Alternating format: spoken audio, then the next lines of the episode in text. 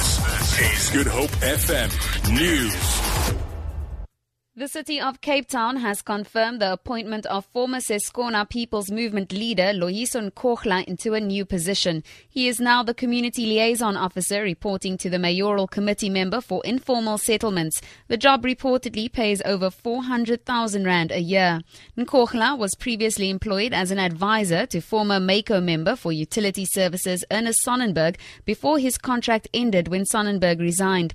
He was part of a group that dumped human waste at Cape Town International Airport in 2013. Spokesperson for the Cape Town Mayor Zara Nicholson says Nkohla is respected in informal communities.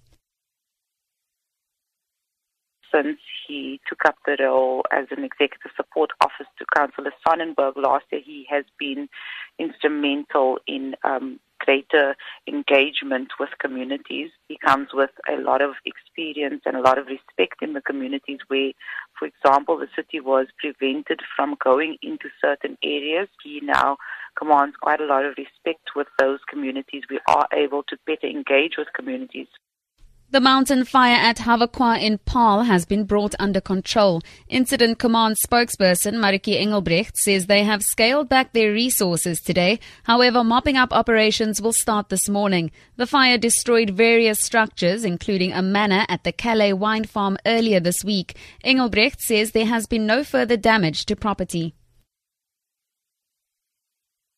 But there is possibilities of flare-ups for today due to the hot and windy conditions. We'll monitor it for at least 24 hours. Today, there's 75 firefighters from Cape Winelands and Drakenstein Fire Services, as well as Cape Nature, and working on fire on the line. We will continue with mopping up and monitoring operations. No aerial resources were put on standby for this morning.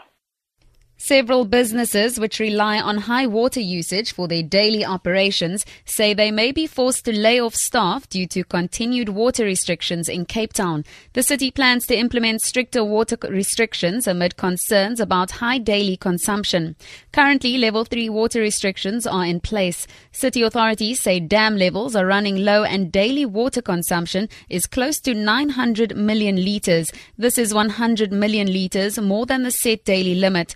Klalanati Nodangala owns a car wash business in Khayelitsha on the Cape Flats. He says he's concerned about the future of his business. I go everywhere in Cape Town. I didn't get the job, so it's the only way I can do the money. And I have got 10 people is working here on this car wash. I don't have a, a problem to pay the water. To end this bulletin, last ditch negotiations have failed to persuade the defeated president of the Gambia, Yahya Jammeh, to step down and allow the swearing in today of Adama Barrow, who won last month's election. West African military forces are poised to move in. Unconfirmed reports say troops from Senegal have already crossed the border to secure a number of towns with the help of Gambian shoulders. Adama Barrow has insisted he will be inaugurated on Gambian soil. The BBC's Colin Freeman reports reports.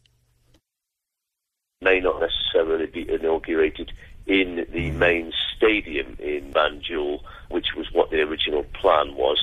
It may mean that he's inaugurated possibly just over the border, um, somewhere in the middle of the countryside where this uh, Senegalese military contingent is, or that he could even be inaugurated in the Gambian embassy in neighbouring Dakar, where he currently is, which uh, would count technically as Gambian soil. For Good Hope FM News and Traffic, I'm Tamara Snow.